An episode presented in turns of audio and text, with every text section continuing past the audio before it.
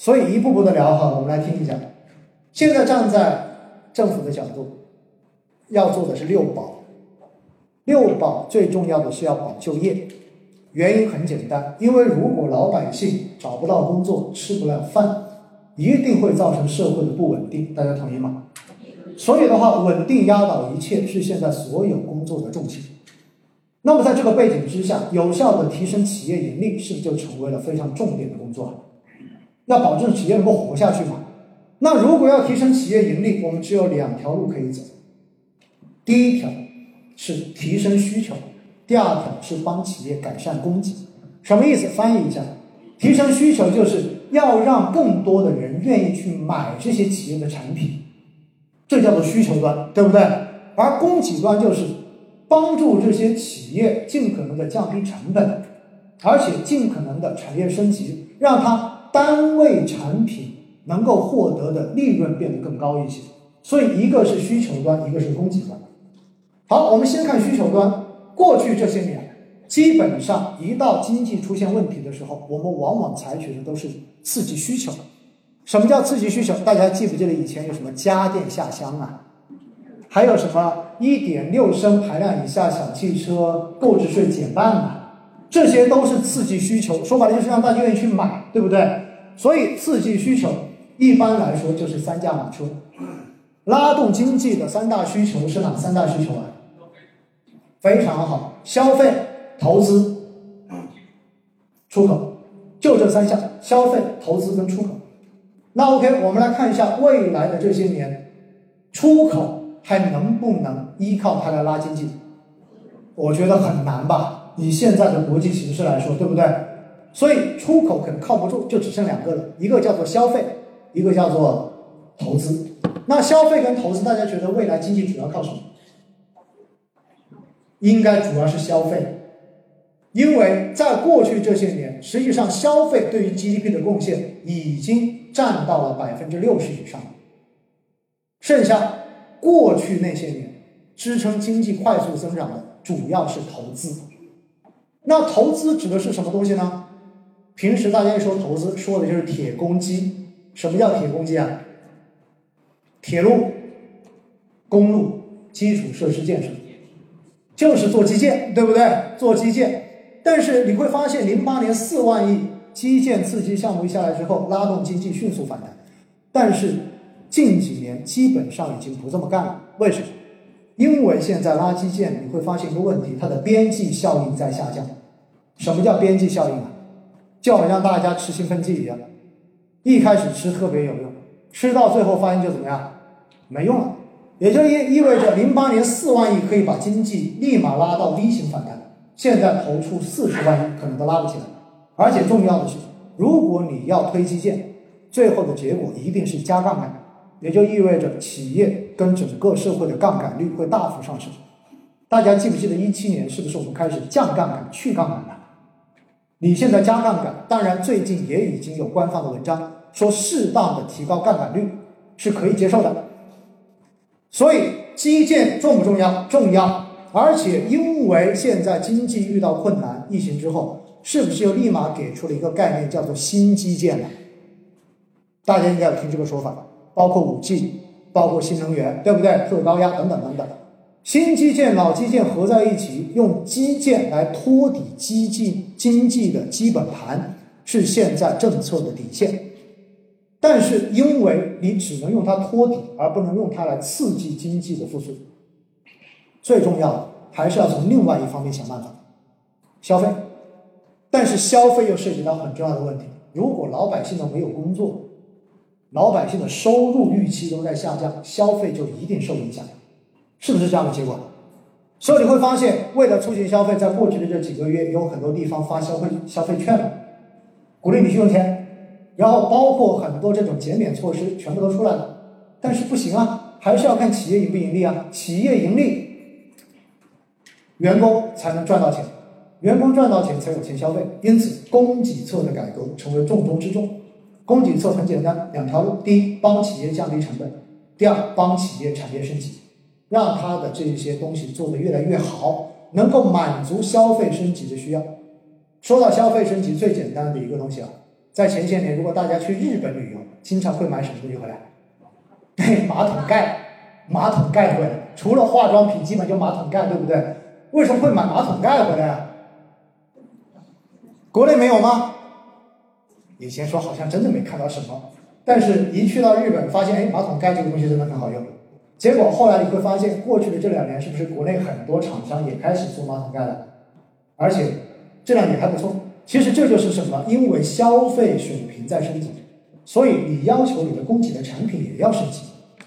那另外一块降低成本，一说到降低成本，大家立马就想到了，什么政策是降低成本的政策？减税降费，对吗？今天我又看了，今年以来所有的小规模纳税人，增值税早就已经减免到了年底，而且呢，刚刚发了文，就是针对这些小微特别有困难的企业，就是社保养老金的这一种减交少交也可以延续到年末，所以减税降费是降成本很重要的一环。除此之外，更重要的是要怎么样？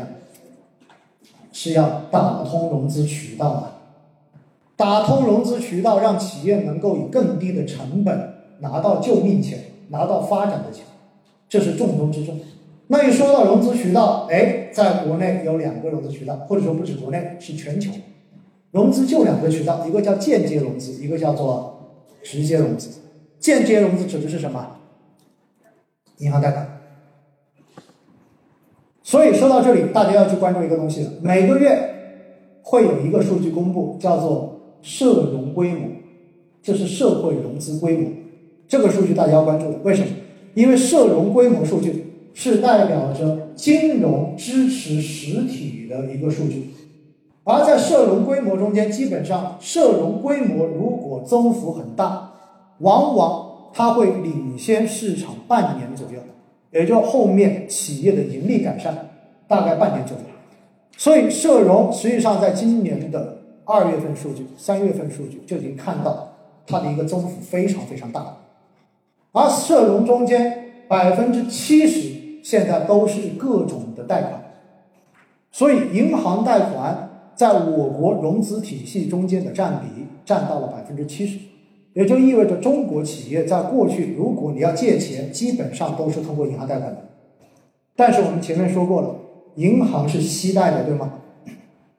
因为它有风险选择，而且息贷之后，它会让钱往更容易赚钱的地方去。到最后，你就发现，在过去这两个月，炒房潮在起。而如果炒房成功的话，价格一路在上涨，它又会强化什么？强化这个预期，是不是炒房的人又会变得更多啊？这个事情是个客观存在的事情，因为原因就是银行本身有自己的风控跟业绩考核要求，因为风控业绩考核要求，导致银行天生就不愿意把钱借给小微企业，借给缺钱的企业，而愿意让钱去更容易赚钱的地方。所以在这样的背景之下，央妈就开始出手段。第一。直接给政策压力，强迫银行必须要有百分之多少的新增贷款给到小微企业，不给的话我就处罚你，是不是有这个要求啊？直接逼你给。第二，担心大家没钱，给你降准，这是在过年之后用的招。第三，直接实行 LPR 改革，来引导贷款利率的下行。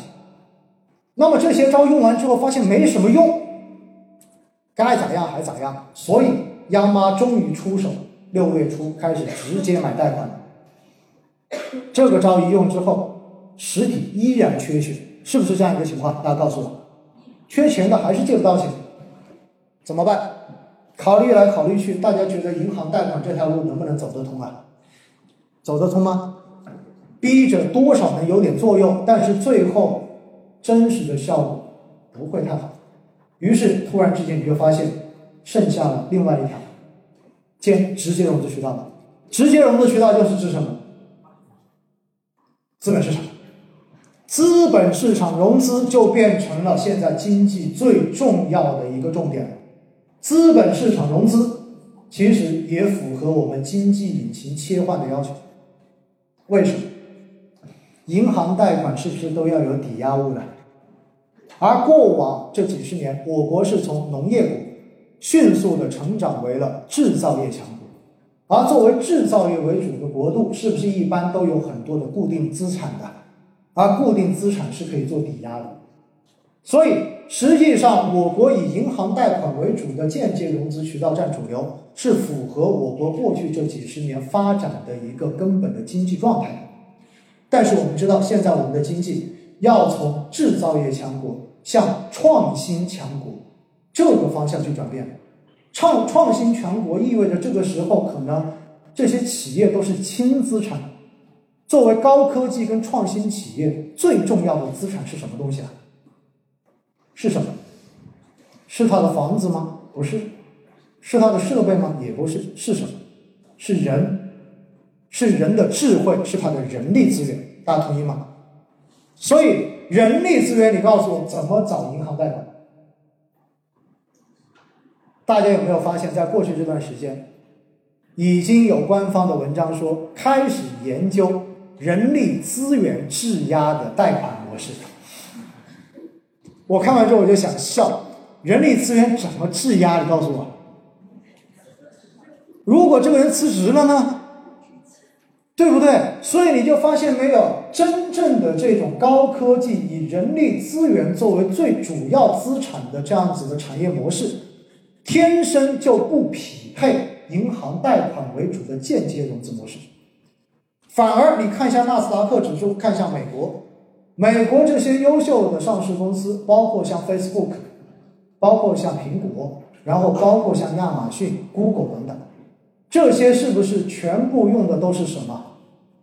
通过上市融资的模式，而且要留住人才最佳的方式是什么？通过高额的股权激励，对不对？所谓的金手铐。因此，如果我们的经济引擎要从制造业强国，慢慢的倾向于高端的这种制造以及创新为主，你就会发现我们的融资模式也会逐步的从间接融资为主，慢慢的转向为直接融资为主。而直接融资说白了不就是两个市场吗？一个叫做债券市场，一个叫做股票市场吗？这就是为什么高层一直都希望要有牛市的根本原因。因为这符合我们现在经济发展的这种结构性调整的方向，而债市跟股市，那大家告诉我，如果你是一家公司的高管，你更希望通过债券市场融资，还是希望通过股票市场融资呢？肯定是股票吧，因为债券发出去是要还的哦，债券发出去之后你是有一个还本的日期的，这是有财务风险的。但是如果我是股票融资出去，从本质上来说，我要不要还本的？不要还本的。所以，是不是能够上市融资，能够走股市是最佳方式？而且，股市融资就涉及到一点：什么样的市场才最好融资？牛市还是熊市？你一定是牛市吧？因为牛市你的估值才能上去，估值上去你才能融到更多的钱。但是，二零一八年。年底，当时的一行三会领导立即发话说：“中国股市已经具备了长期配置的价值。”中国资本市场没有任何人相信，因为那个时候市场的话还在两还在两千八百点左右徘徊。那个时候，领导们把这个话一说，我看到网络上面最好玩的评论是什么呢？最好玩的评论是又再来这一套，说老乡别走。比如说，二零一五年就是那一波，然后就把大家坑里面了。所以，最后高层在二零一八年、二零一九年开始不断的引入长期资金，引入你比如说 MSCI 富时罗素指数，海外资金大肆引入，包括我们国内的社保资金、养老金，全部都进股市场。大家就发现了，我只问一句：社保金、养老金能亏吗？一定不能亏的。那这些钱选择进市场的时点，你觉得是什么时点？一定都是从长期来讲最值得进入的时点，对吗？而这个时候恰好是中国的老百姓都不愿意买股票的时候。所以，二零一九年的一月四号，市场调整到两千四百四十点，那个时候大家有没有给你的客户去推荐过基金配置啊？我相信肯定都没有，有的也是少数。结果到后面我就发现有好多特别好玩，市场涨到两千八百点、涨到三千点的时候，经常有人非常委屈，还记得曾经给你推荐过基金的那个人吗？两千四百四十点的时候，网络上面所充斥的都是什么样的说法？中国的 A 股估计分分钟又掉回到一千点的区间了。结果市场从那个时点开始，一直到现在，基本上没有回过头，一路在往上走。所以，长期机构资金的进入引入，这是监管层在过去两年一直在持续做的事情。这些资金进来之后，都是长期资金，所以有助于改变整个 A 股的投资结构跟投资风气。因为 A 股以前都是炒作，没有投资。除此之外，当市场慢慢稳定下来、起来之后，我是不是要降低实体公司的上市难度啊？这样子才能真正的让股市能够更好的服务实体经济，同意吗？于是我们就推了什么？我们是不是推了科创板跟注册制的改革？注册制改革是不是就是大幅的降低了公司上市的难度啊？而且更重要的是，哪怕你公司是亏钱的，没有盈利，你现在也可以上市。二零一九年，先在科创板试行的一年，今年终于注册制开始在创业板落地。未来我相信，慢慢的试行之后，平稳之后，会向整个主板市场进行推进。因为只有注册制的市场，其实才是健康的市场。为什么？因为注册制所对应的另外一个方面，就是以后垃圾公司退市会变得越来越严格。中国 A 股有一个根深蒂固的问题，就是重炒作而不重投资。而重炒作的原因，就是因为作为散户，作为很多游资，最喜欢去炒的就是所谓的题材股，对吗？而题材股本质上面就是垃圾股。那为什么它叫题材？因为它有重组概念啊，被人家一重组就借壳上市了，于是最后垃圾就变成了黄金。大家一天到晚就是听消息，听哪家公司有可能会被重组，于是埋伏进去，到时候一夜暴富，是不是都在等这样的机会？那为什么会有这么多的这种暴富机会？很简单，因为以前上市太难了，所以相关公司想要上市，发现要经过两到三年的周期，付出的成本太高，到最后他们就选择了最简单的一条路，什么路啊？直接兼并，直接收购。买这些垃圾公司的壳来实行重组的借壳上市，未来注册制实行之后，一方面上市变得容易了，你不用借壳了，所以这些垃圾公司被借壳的概率大大下降。另外一方面，过去三十年，中国 A 股被退市的公司，算到现在才一百家左右，这是不可想象的，也就几乎没有退市。海外包括美国，也包括我们的港股市场，实行注册制的市场，一年退市的公司可能都超过一百家。